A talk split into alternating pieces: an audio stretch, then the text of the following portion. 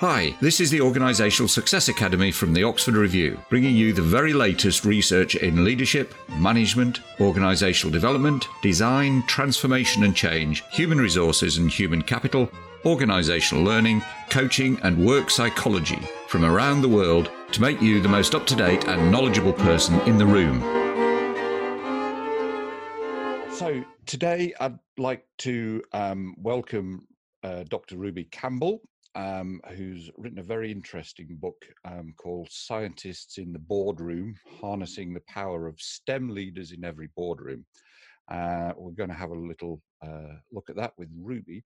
Um, but before we start, do you just want to tell me something about yourself, kind of what you do, and a bit of your background and your journey and the research that you've been involved in?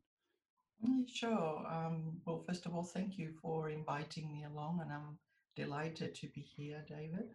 Um, and um, yes, the book is uh, Scientist in Every Boardroom. And uh, the emphasis every, as my editor insisted, uh, because um, as, as I'll get to in a minute, it's really about ensuring that we have rational thinking in every boardroom. Um, so my, my background is really mixed. Um, and I, I, started out as a research scientist, research chemist in the pharmaceutical industry. And I moved uh, within the corporate world for um, a span of about 27 years um, in, in, different, in different roles, in, all within technical and scientific affairs. Um, although I had a, a three-year stint in, uh, in business development. Um, I I, have been very lucky. I, I, got to work on some really fascinating projects, um, most of them greenfield projects, which is what I love.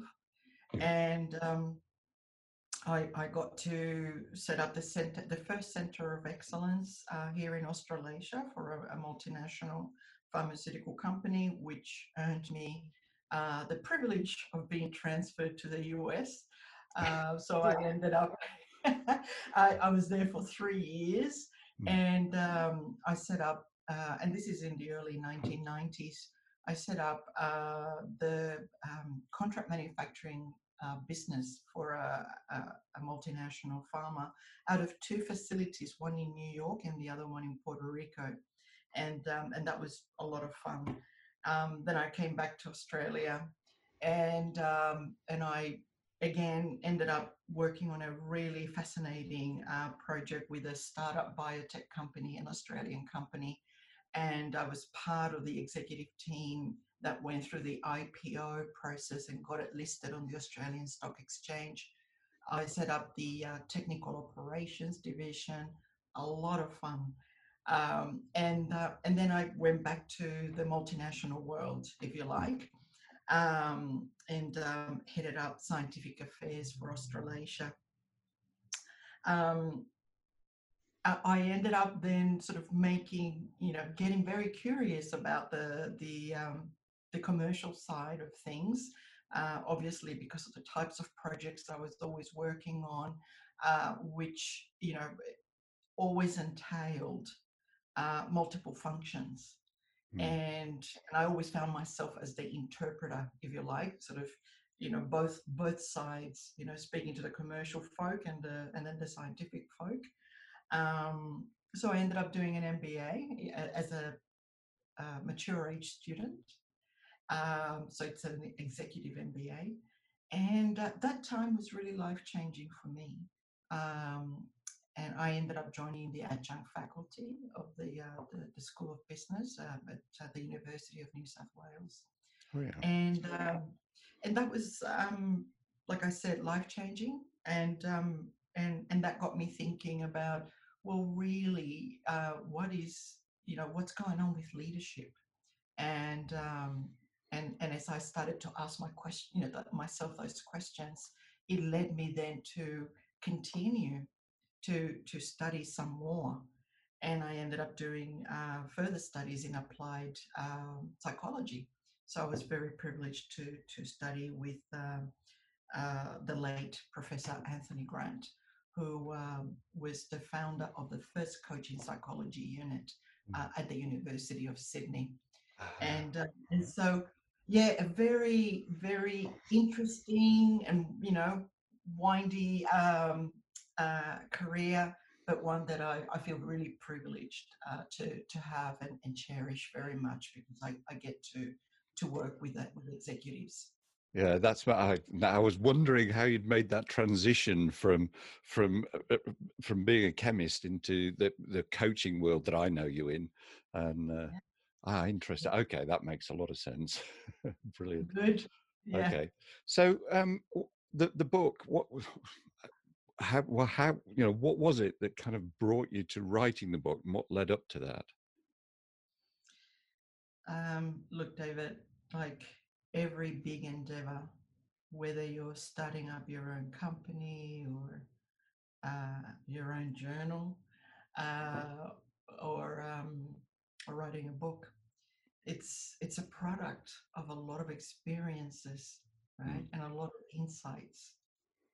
And so, you know, for me, it was it was a long journey. It was it was sort of uh, always questioning, always asking, um, what, what what's going on? This doesn't make sense. And I think it was that need to make sense of things. You know, as as we as we say in coaching psychology, meaning making. Yeah. So it was it was it was out of a need to make sense. And, and what specifically wasn't making sense? Was it about the leadership or uh, yeah. organizations? All of the above oh. leadership organizations. Yeah. Um, you know, the the uh, I, I've I've been very lucky to have worked with many organizations. I've I've also chaired non-for-profit organizations. I've sat on boards. I've worked with the United Nations. Um, I've um, I, I, started from the bottom in the lab, and, and isn't it sad that I even I call it the bottom but that's what the what the world calls it. Mm. Um, and and through that trajectory, I just started to see so many incongruences, and um, I just decided that that we just were not really hitting the mark when it comes to developing our leaders. That sounds really arrogant because I'm not claiming that I have all the answers mm. not at all. Um, I'm just building on what other researchers and practitioners um, have, have developed and continue to develop. Um, and I thought I would, I had something to contribute. Yeah. Yeah, there's there's definitely a difference quite often between the way a scientist thinks and sees the world and and people within organizations um, who don't have a science background kind of view the world, view data, view decision making, and and yeah. those kinds of activities. And and I, I get what you're saying that you know there's there's a big difference there between those two kind of worlds, I suppose. And because you were sat in between those two worlds, operating in both sides, I can see why you would start to realize those problems. Brilliant. Mm. Okay. So, what's what I find interesting is you actually started out writing a book that was originally about coaching for ethical leadership. So, mm. how did that switch happen? Ah, it's um, it's it's you know, some people, a lot of people who are who are reading the book, they say, "How did you know?"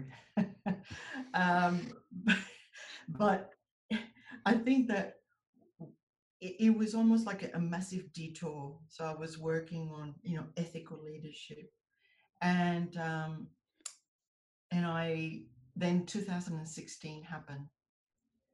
That's the presidential election in the United States, and I was born in the US. So I'm an American citizen by birth, but I'm an Australian citizen by descent. Yeah. yeah. Oh, right. And yeah, yeah. So my whole family, my extended family, they're they're in the US. My my sister, nieces, nephews, yeah. um, and and so um, and I still currently hold an American passport. I um, I, I remember the day after and I was having lunch with a highly, probably the most uh, referenced psychologist of our time, uh, Professor Richard Ryan, and he, he, he from self determination theory. And he now uh, heads up a, a, research unit at uh, the Australian Catholic University. But back then, he was still at uh, the University of Rochester, New York. Mm. And we you know we were having lunch, and I remember how the the the somber mood. He was heartbroken, and and I was more than heartbroken. I was emotional. I was in tears, and um, we didn't know what what was going to happen, but we were just commiserating, and um, and as I continued to to research and to work and to watch what was happening, um, and and writing, I could see this very palpable antagonism against science. Uh. And he started to undo a lot of the a lot of the um, work that had taken decades mm. to implement to protect the environment um, and change many many other regulations and and you know without getting into politics um, although as i mentioned in the book it is wrong for scientists not to get involved in politics it's high time that scientists did get involved, as Albert Einstein said. Um, and so I, it just became, it was a, an aha moment, to be honest, David. Um, it, it was also as I started to read more about the alarming lack of action with regards to climate change. And I and now speaking about Australia. Um, and I just started to feel like I could no longer be an observer. And even though I'm a coach, and you would think, well, you are doing something, you are contributing, you are coaching leaders. Um, clearly, as a coach, you cannot influence your clients on your own values and your own views you're supposed to respect you know their values and their action their their their goals mm. and uh, and so i i thought well there there is something else i can do i can apply my research skills and my writing skills to um, to and, and also as, as i kept researching and, and the oxford review helped me tremendously to identify a pattern in terms of who was being promoted to CEO and to a leader of a nation. Mm. And that research that you um, helped with was uh, an eye opener. And so, as I kept exploring and digging and investigating, I it, it just hit me uh, and I thought, holy moly, there, there is, and, and of course, um, then I started to look at what was happening in Australia with Australian politics, um, Australian leadership. And, and then all of a sudden I saw this global pattern hmm.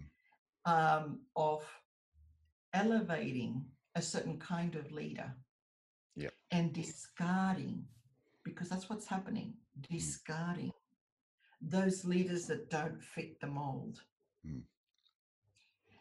And it was then the word that came to mind was groupthink.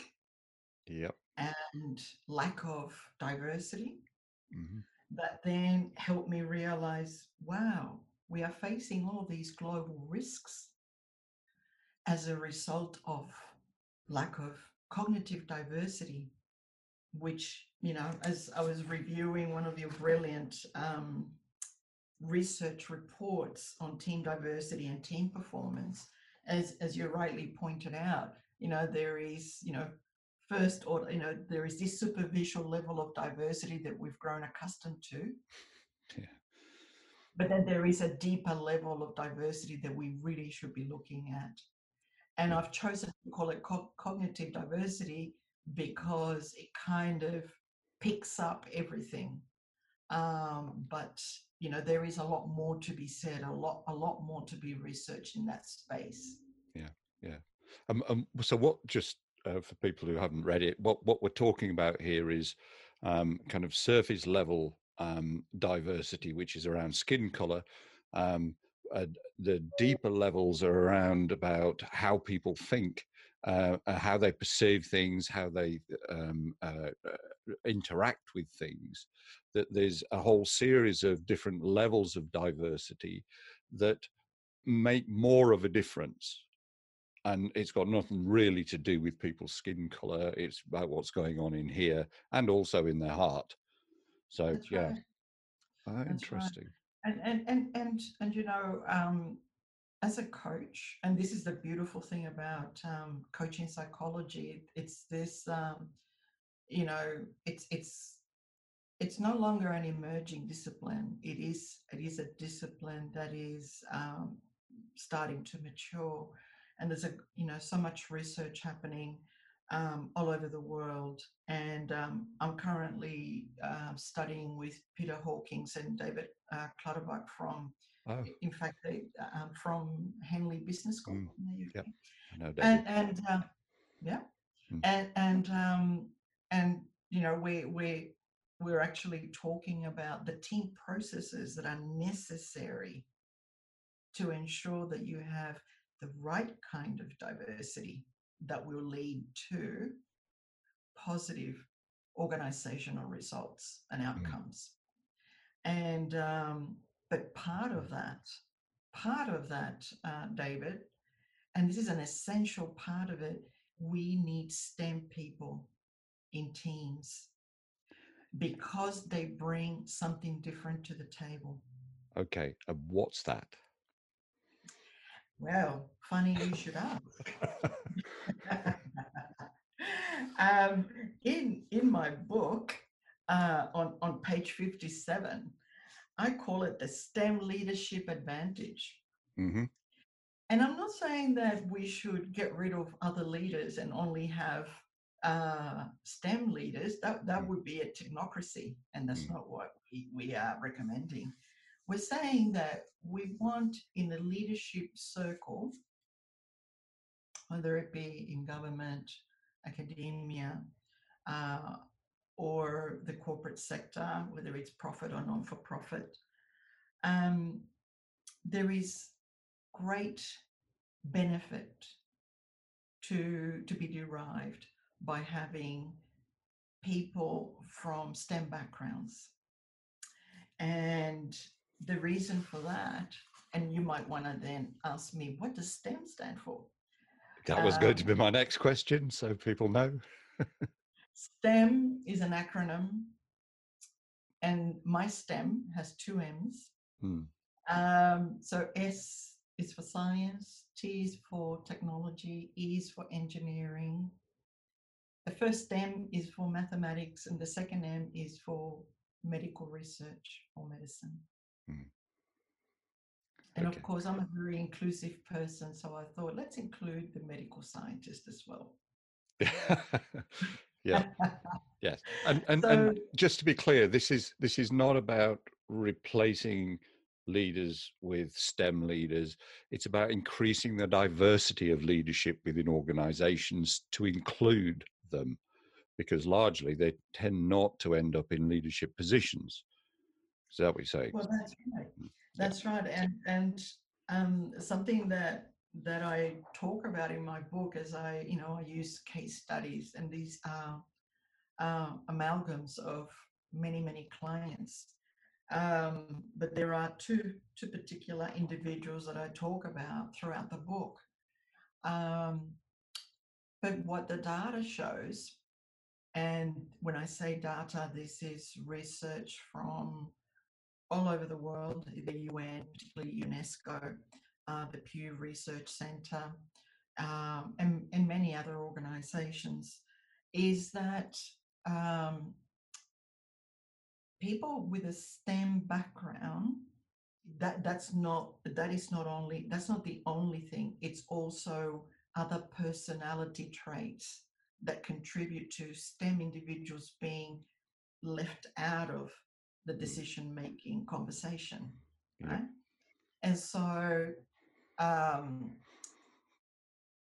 characteristically, um, very analytical Mm. and they have complex problem solving skills. And at this stage of humanity in the 21st century, and I talk about this extensively in my book.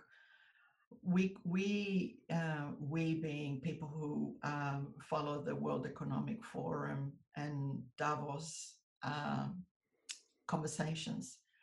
Um, the the uh, chairman of the WEF has coined the term Fourth Industrial Revolution, and uh, and that's characterized by never seen before um, scientific and technological advances. Never seen before. Mhm. Uh, what is about to come is is something that is going to redefine reality for all of us, not just most of us, all of us. Yep. And the research shows that our current leaders are not equipped to make decisions Yeah. That are accurate or fast enough. Those two things accuracy and speed. Mm. And you can see that. You can see that with the pandemic. You can see that with climate change. you know, and many other global risks that are mentioned in my book. Mm.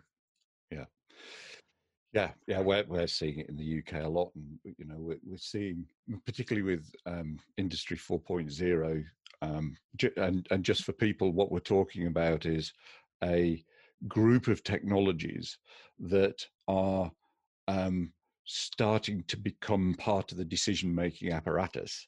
So we've got AI, machine learning, and a whole series of other robotics and things that are starting to enter into the workplace on a on a significant level that's starting to change the world of work so that's what we're talking about when we're talking about industry 4.0 so we're seeing quite a, number of examples in the uk for example um, there was a decision made um, by one of our mps um, the father of the house to recall everybody in the middle of the epidemic um, eh, to vote in person um, whilst everybody's meant to be social distancing.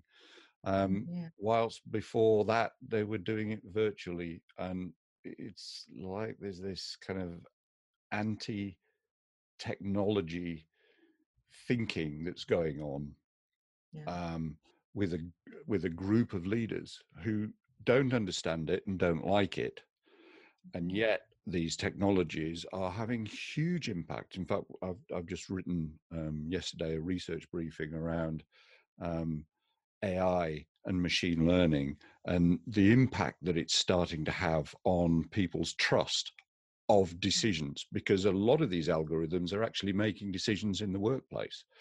And if we have leaders that don't understand that and don't understand what's inside those things we've got real problems because oh, they're, they're not seeing some of the issues that are, are cropping up with it and co- some of them are just blindly accepting it. Anyway sorry. And, and, and but to, to add to that, David, um, and it's interesting that you call it Industry 4.0. Um, and I think it's interesting how every country they'll latch on to a different term. And over here, it's the fourth industrial revolution, which is the term that I've decided to use in my book. Mm. Um, it's it's not just artificial intelligence and um, and alternative and artificial reality. It's also genome e- editing. Now, I come from the pharmaceutical industry, from a medical research background Mm. and I still work very heavily in that space. And what is happening in that world is mind boggling, and our leaders don't understand it. Yeah. They don't understand what it means. Genome editing, they don't understand. They think, well, they just go by science fiction movies. That's their idea. That's how they conceptualize Mm. Uh, uh, research. Uh, 3D printing. And again, they'll go by some current affairs show that they'll watch and that's how they base their decisions.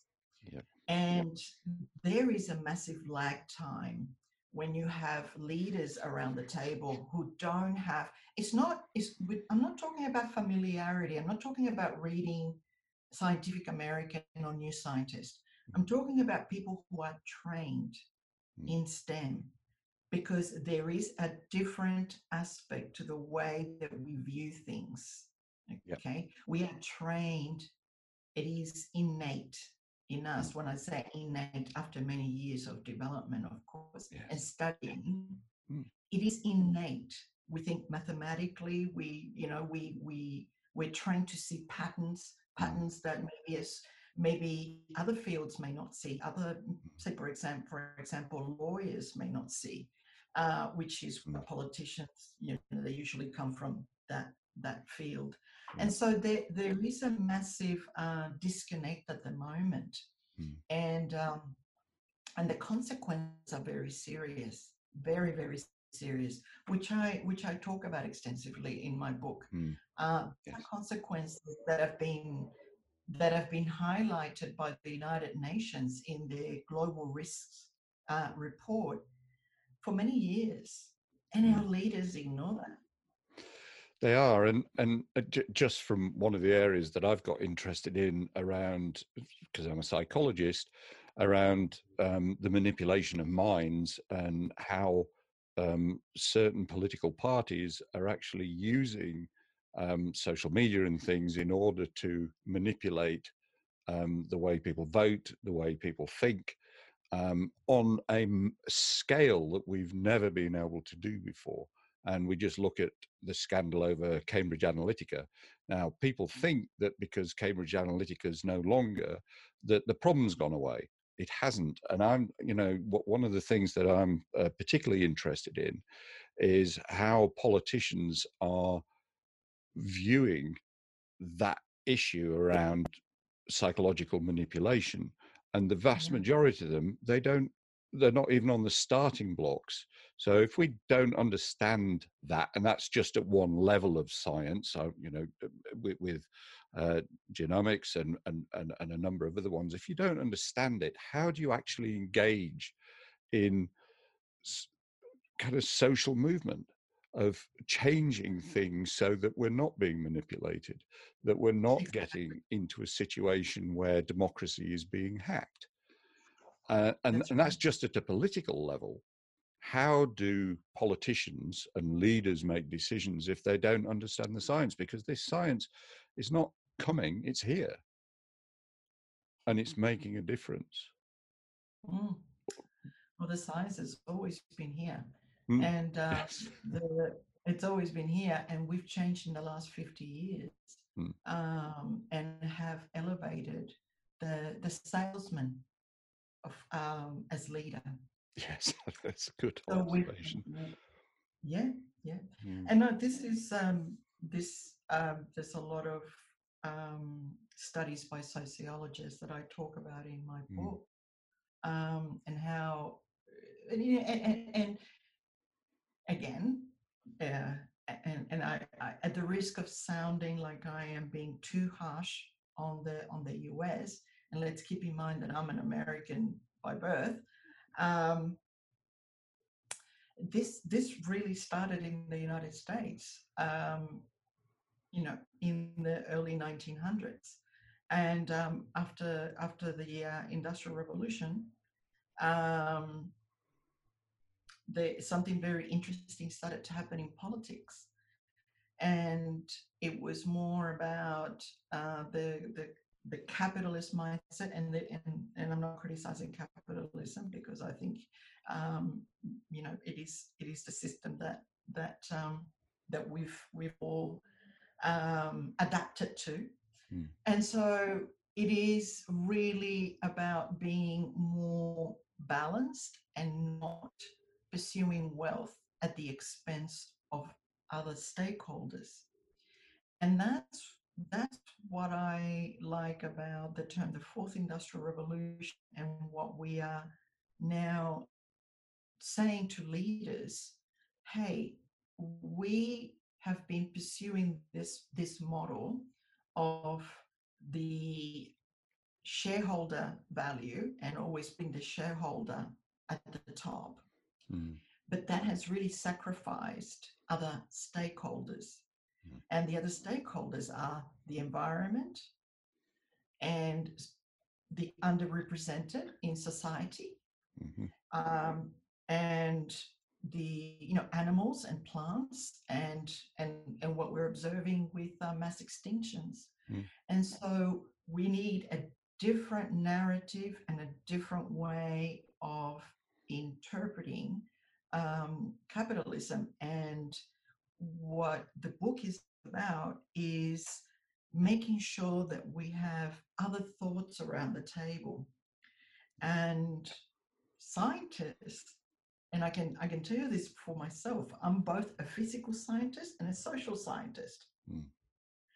and i was never trained to uh, love wealth Mm. my my my training was to pursue the truth to look for the truth to look Yep. for the facts Mm. right and to love learning for the sake of learning Yes. you know that that that that that really is how scientists are wired whether Mm. you're a scientist or or a physical scientist but if if you only put uh, people in leadership who come from sales and marketing or economics um, or dare I say law, um, you will just get groupthink. You will only get a one-track mind. You will only only pursue certain goals, Yep. and not consider the rest of humanity.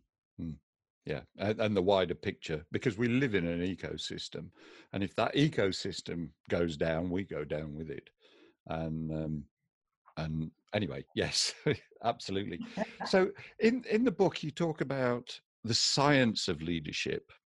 So uh, and science being an acronym acronym. So um, what do you mean by that, and why is it important? Yes. Um, being obviously a scientist um, in, in, in the soul, I, I wanted to come up with a, a- an acronym that would resonate with, with um, other scientists. There is nothing worse for a scientist to be given an acronym. We don't like acronyms. We think they're cheesy.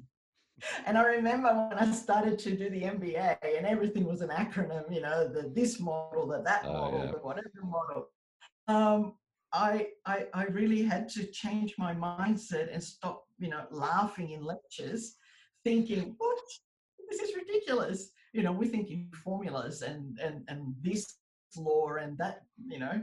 Mm. Um, that's we, we're trained to remember formulas and equations.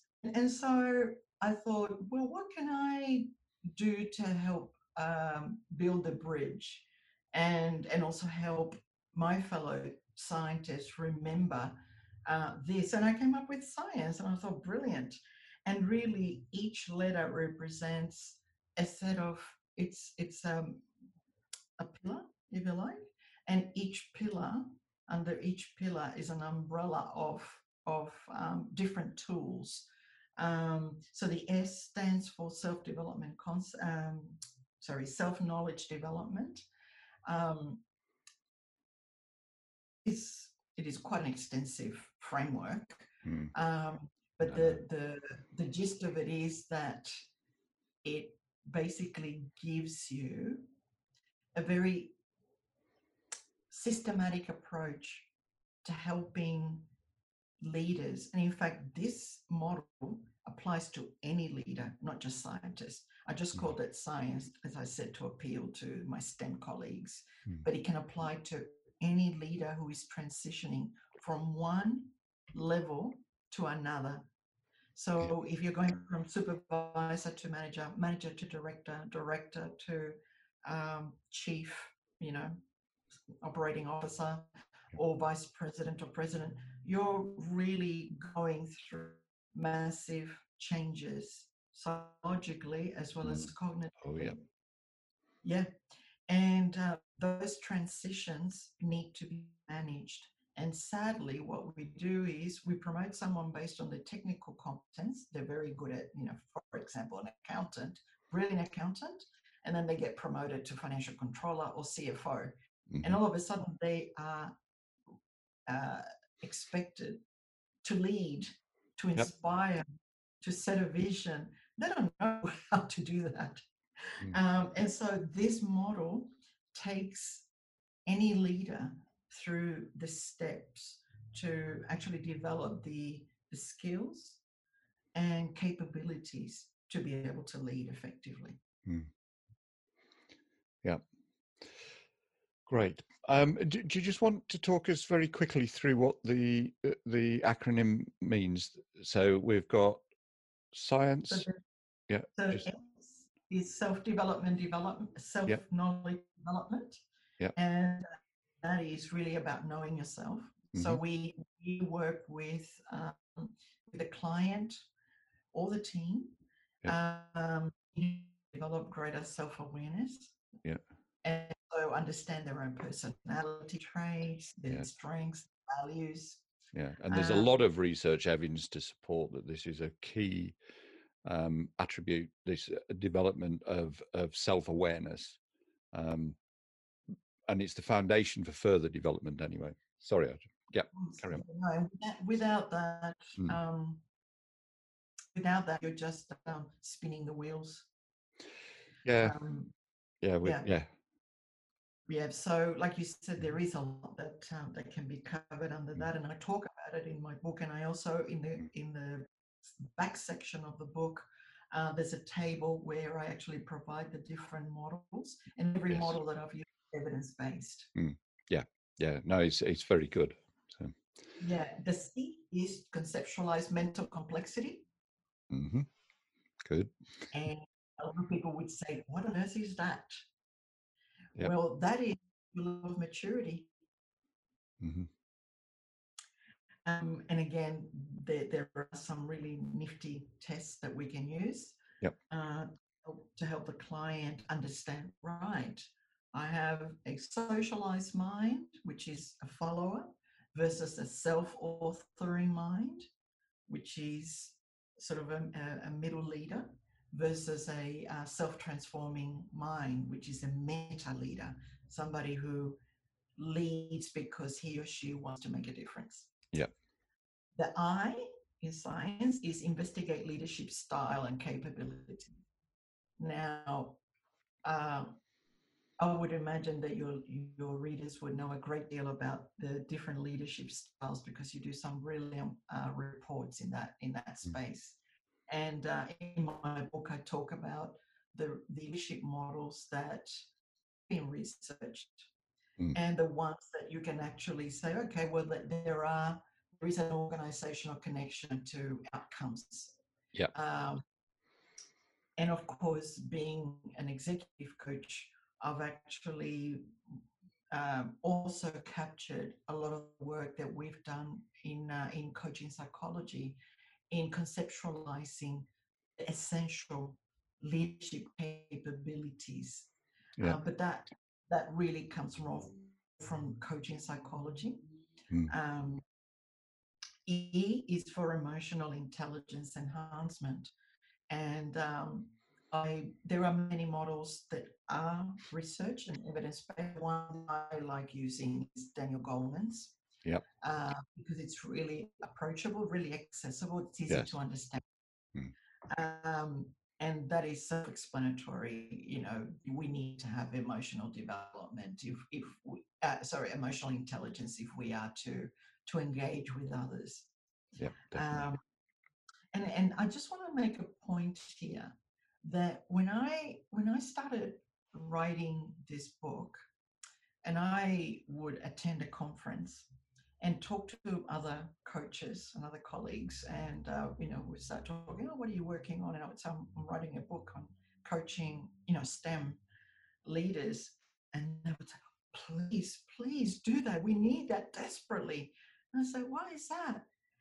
And uh, sadly, their description of the, the STEM individuals, regardless of field, mm. was far from favorable. Yeah. That really showed the stereotypes and the, the, the biases that exist already in society mm. that we have to unlearn. and so when I talk about developing emotional intelligence, I'm not coming from a position of deficiency. I'm actually saying, you know what?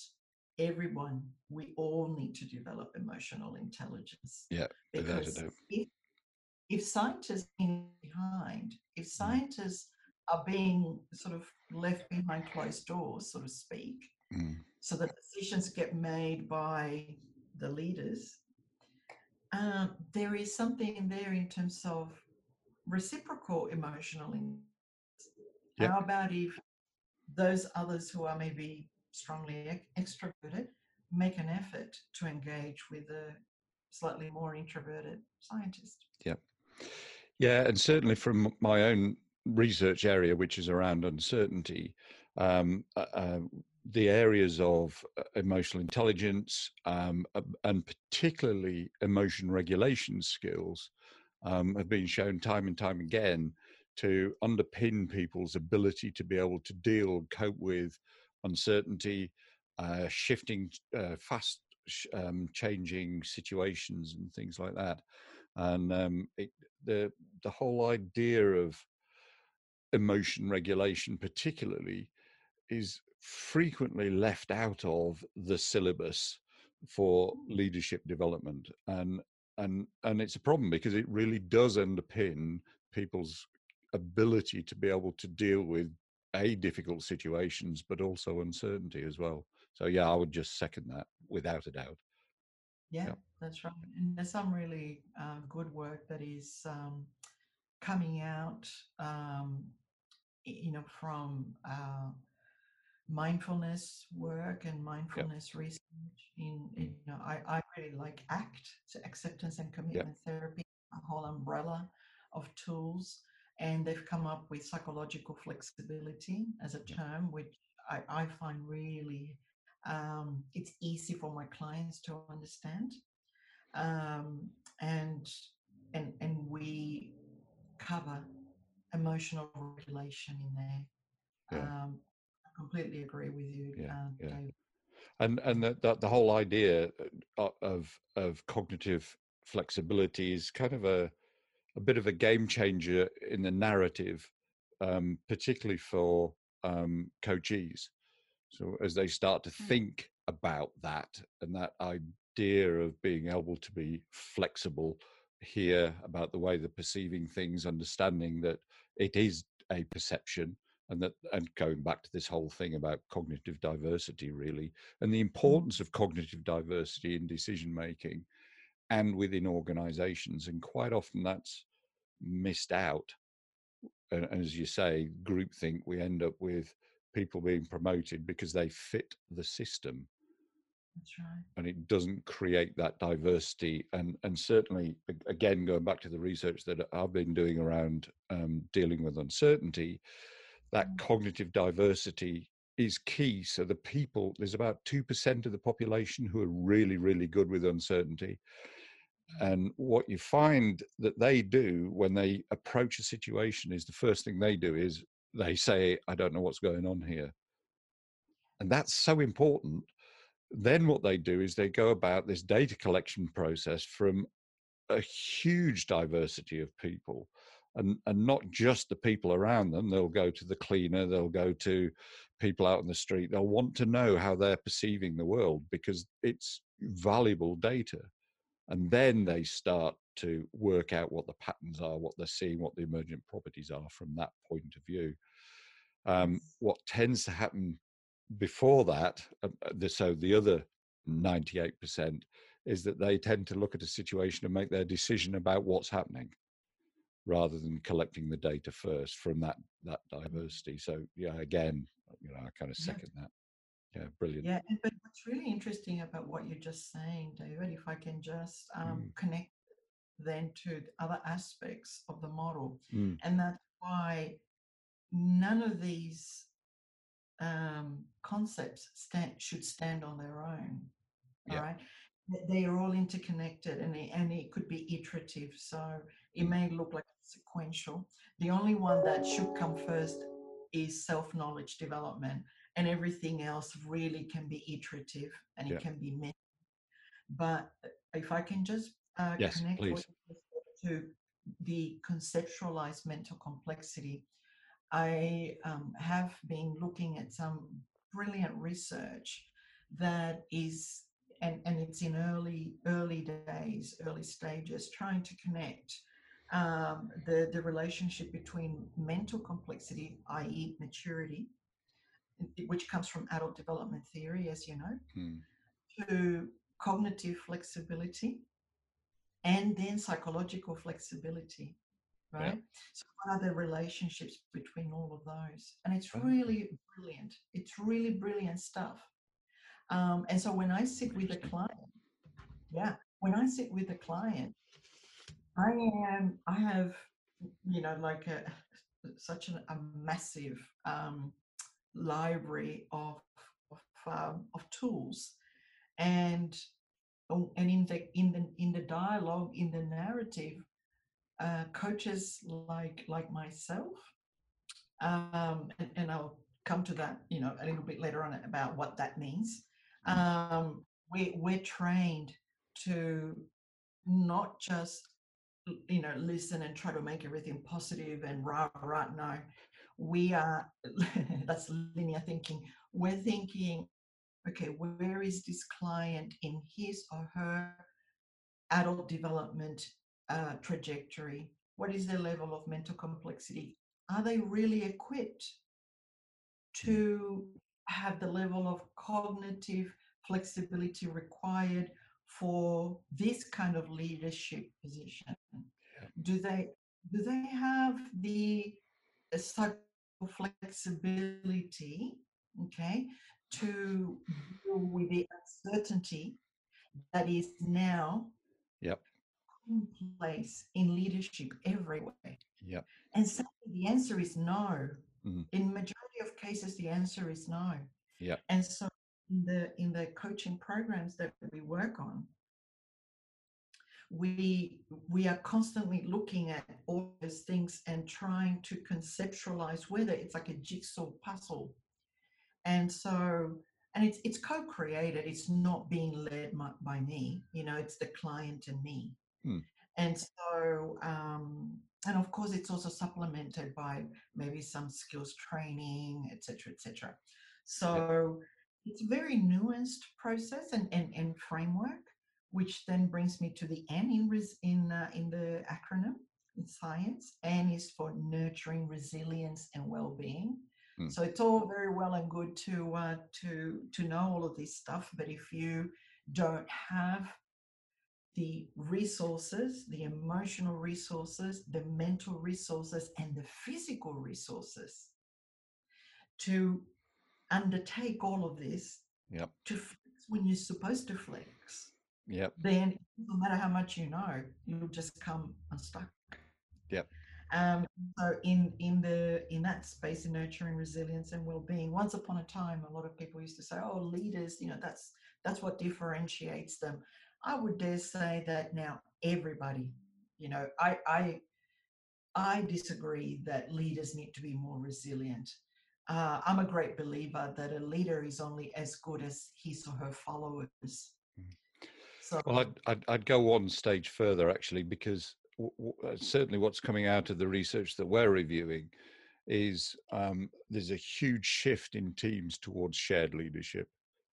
So, Absolutely. you know, just because somebody hasn't got the title as leader in in today's work world, there there are going to be times when they're working on projects that they are going to be leading so true. and and and that you know having these capabilities and also having this diversity within the teams is being shown time and time and time again in studies to be critical to team success so any yeah carry on sorry there's so much no, stuff but, but Mm. it is it is um, very very valuable what what you're adding to the conversation Mm. because I couldn't agree more. Uh, the way of the future, it's always been teams, the wisdom of teams, and um, and one of the brilliant things about STEM leadership, the STEM leadership advantage, Mm. again from page 57 58 is that we are accustomed to working in teams we Yeah. cannot do work on our own since i started working in the lab it was it was always a team mhm, uh, my experiments would not work unless so and so had done this and this and this and that. And we're always sharing information openly, Yeah. openly. That's just how we're wired. Mm. So um, the, the, there is um, definitely a lot of advantages to hiring STEM leaders for those senior positions yes. because they already bring Mm. along that mindset of collaboration. Yeah. And and developing STEM researchers into into leaders as well, so that they're starting to think about becoming leaders. Because certainly, what I because I you know I work in the medical sciences division, and Yeah, people get involved in their research and they think about their their research career. Um, what they very rarely think about is also developing as managers and leaders. And, and that's becoming increasingly critical from that aspect, as well as organizations starting to engage more with STEM professionals because they're bringing something to the table that's very, very valuable. absolutely. And and that that brings me to to the C. Of um, uh, of science, which is consolidate transition process, and you know that um, is a, a sort of like a placeholder for the leader to then stop for a moment and reassess their identity. Because when we are going through this transition, like you just pointed out, you're a researcher and you know they they which we really value that that that title of researcher not because of ego but because it is you know it is what we love doing Yeah. um, and all of a sudden you get promoted to a position of leadership and that title of researcher may get stripped of you Mm. and that can really um, affect a lot of uh, stem leaders Yeah. in ways that they don't talk about Mm. but i certainly went through it myself Mm. and so in coaching uh, you know obviously we draw significantly from psychology Mm. and from psychotherapy and we then um, provide some interve- interventions for the leader to then start to to bring together those multiple identities and internalize those different identities that it's okay to be a manager and also a scientist and also a researcher and also a leader and maybe a business leader Yep. and maybe maybe a social leader Mm. that it is okay that it's not one or the other Yep. It Yeah. and And it's all So- it's also okay for there to be tensions between those things and to recognize those tensions and just to allow them to be. Quite often what I find is uh, both leaders and organizations rush to try to negate the tension. Um, and sometimes that's a mistake. You know, just recognizing and allowing it to be for a while to understand what the emergent properties of that are um, and and what it's doing, uh, and which is kind of a consolidation piece itself. Um, and quite often, I find in organizations is they're moving so fast they don't have time to consolidate. They don't sit back and say, right, okay, what does all this mean, and where's it all going? And they miss a lot, particularly in times of change. They're not seeing those emergent properties.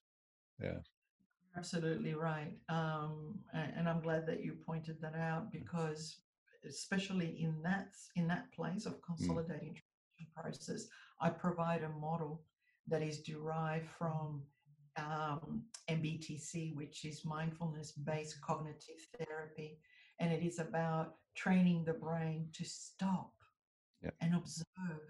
Yep. And you become an observer. yeah, And so, if we go psychological flexibility, it is Mm. learning to be to hold yourself as an observer.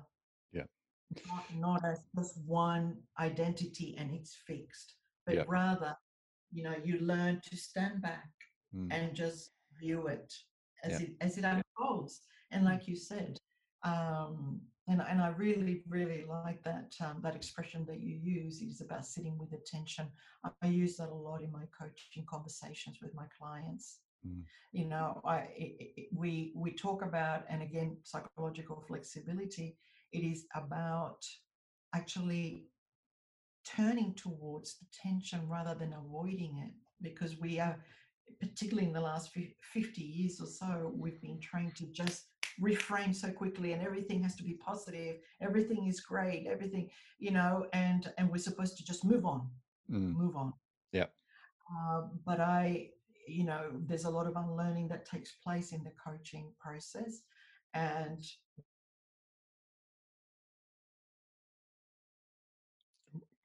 seem to have frozen somewhere along the line. With curiosity yeah. and also with a lot of compassion. Yes. A lot of compassion. Yeah, compassion for others and compassion for ourselves. For self. Yeah. And so then that brings me to the E on enable sustainable change. And um, that's where I actually introduced the SMART goals.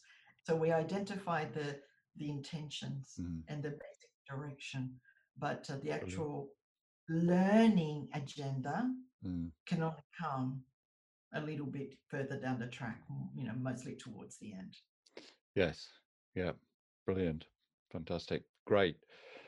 Thank you. Um, can I? So, if if you were to pull out just one main lesson, and this is a horrible thing to do to an author, I've, had it, I've, had it, done to me, so you know it's my turn to get my own back here. so, if you were to pull out the one lesson that people could take away from the book, what would it be? That we need to reconceptualize leadership. Yeah.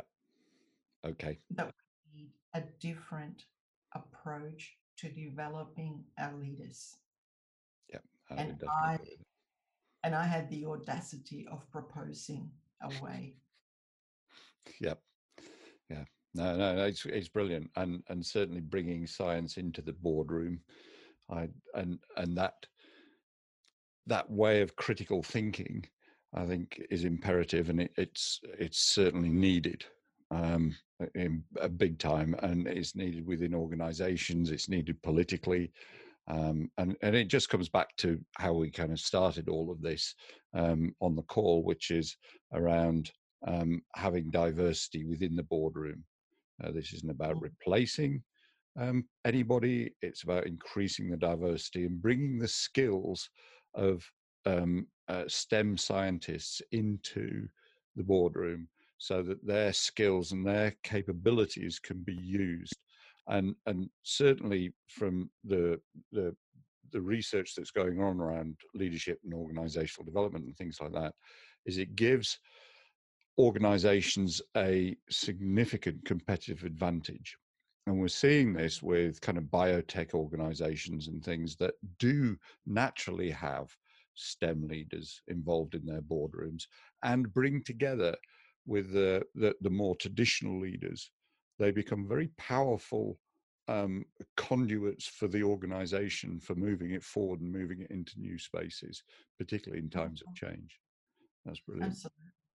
And I think that um, you know, for for for me, um, you know, when I started out as a chemist.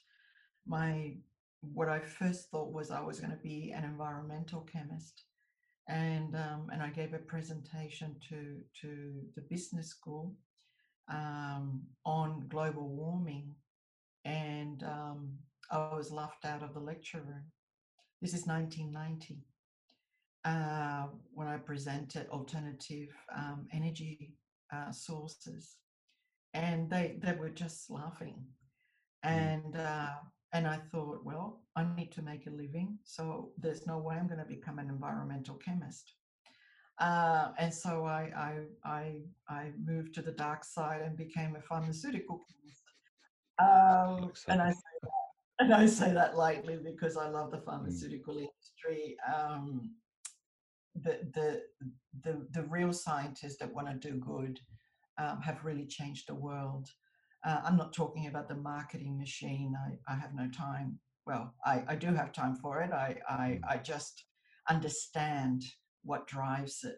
And, um, and that again is talked about in the book in, in mm. terms of that unbridled capitalism that has become uh, so different in, in, the last 50 years, you know, mm. less and less and less um, safety nets and, and less control and less regulation.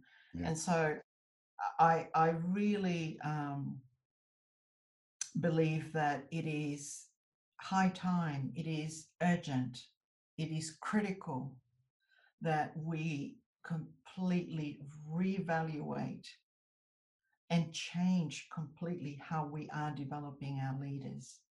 Um, it, it's a must. It's not a nice to. It's not a nice to do. Leadership matters. Leaders are so important, Mm. And um, and we only have one planet. And you know whether we like it or not, we we are uh, affected by the decisions made by our leaders. And so we need more balance and more rational thinking Yeah. um, at the at the at the key decision making tables. I'm not talking about I'm, and, I'm taking your point about you know biotech companies that have you know that are very successful and they have Mhm. uh, STEM leaders on the boards. Um, that to, to me, and, and there's a lot of them around in Australia as well, uh, particularly in IT where I do a lot of work. I'm really talking about um, sort of the, the mammoth companies, the ones that are really influencing the world, um, and and the ones that are driving the political agenda, if Yeah. if you know what I mean. Yes. Um, that's where we really do need a different kind of leader.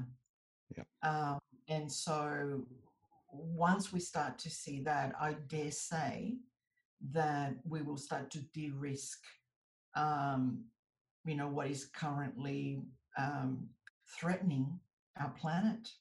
Mm. I, I have a child, you have children, and um, you asked me what drove me to, to write this book. And I was, you know, I, I was being purely professional, but if I spoke to you as a multidimensional human being, um, and, and I've given these talks at UN uh, meetings and conferences, what really, really drives me is the fact that I feel ashamed that we are leaving the world in the state that it is, that we're giving the world that the way it is to the next generation. Yeah. My son comes from school um, and says, Mom, how could your generation have done that? I, And- I and- couldn't agree. We- We need to. We our generation have to take responsibility for what we're handing on to the next generation, and at the moment we're not. No. Um, I, I, I personally, I think it's criminal. it is criminal and i i had to really you know my editor just kept taking stuff out of my book because he kept saying this is a business book you want it you want it to sell you want the ceo to read it not throw it out uh, but you know i was very tempted to use words like that and i had to bite Yeah. my tongue but Yeah. um you know it just between you and i david it, it Yeah. um, it is criminal it's immoral Yeah, Yeah, I think so as well. Yeah. Brilliant. Okay. Thank you so much, Ruby. This has been fantastic. I've really enjoyed it. I enjoyed the book. Um, uh, I'll put the, the links to the book in the, the show notes. Um, the book is Scientists in Every Boardroom Harnessing the Power of STEMM Leaders in Every Boardroom. Um, now, Ruby, if um, our members want to contact you, uh, how can they do so? please feel free to do so.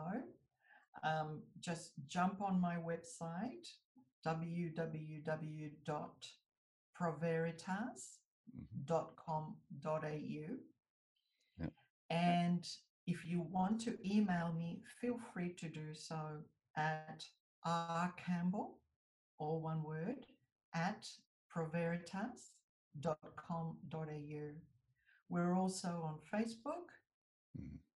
Twitter, and LinkedIn. So um, I'll um, I'll probably send you some slides that you know Yeah. maybe you you can include in the podcast if anybody wants to to send me a note. Yeah. Um, I would be delighted to hear from from your audience, and um, and I was actually thinking that you know if if i am contacted the first five people that contact me um, I will send them a signed copy of my book. Oh, cool. That's really nice. Thank you very much. So I'll put, I'll put links to um, uh, all of the ways to contact you, the social media and the, the website and everything in the show notes. And um, and as you can see, um, Ruby's very open to these conversations, and um, I, the the book's very very good. Great. Thank you very much, Ruby. I really appreciate your time and um, for everything that you've uh, given us during the uh, during our conversation. Thank you Yeah, very really much. enjoyed- I really enjoyed this Brilliant. interview. Thank you. Thank Great. you very much for your input. Yeah, no, it's a pleasure. Take care. Thank Bye. you for listening to the Oxford Review podcast. For free research briefings, audio and video research briefings, research infographics, and a whole lot more, visit oxford-review.com.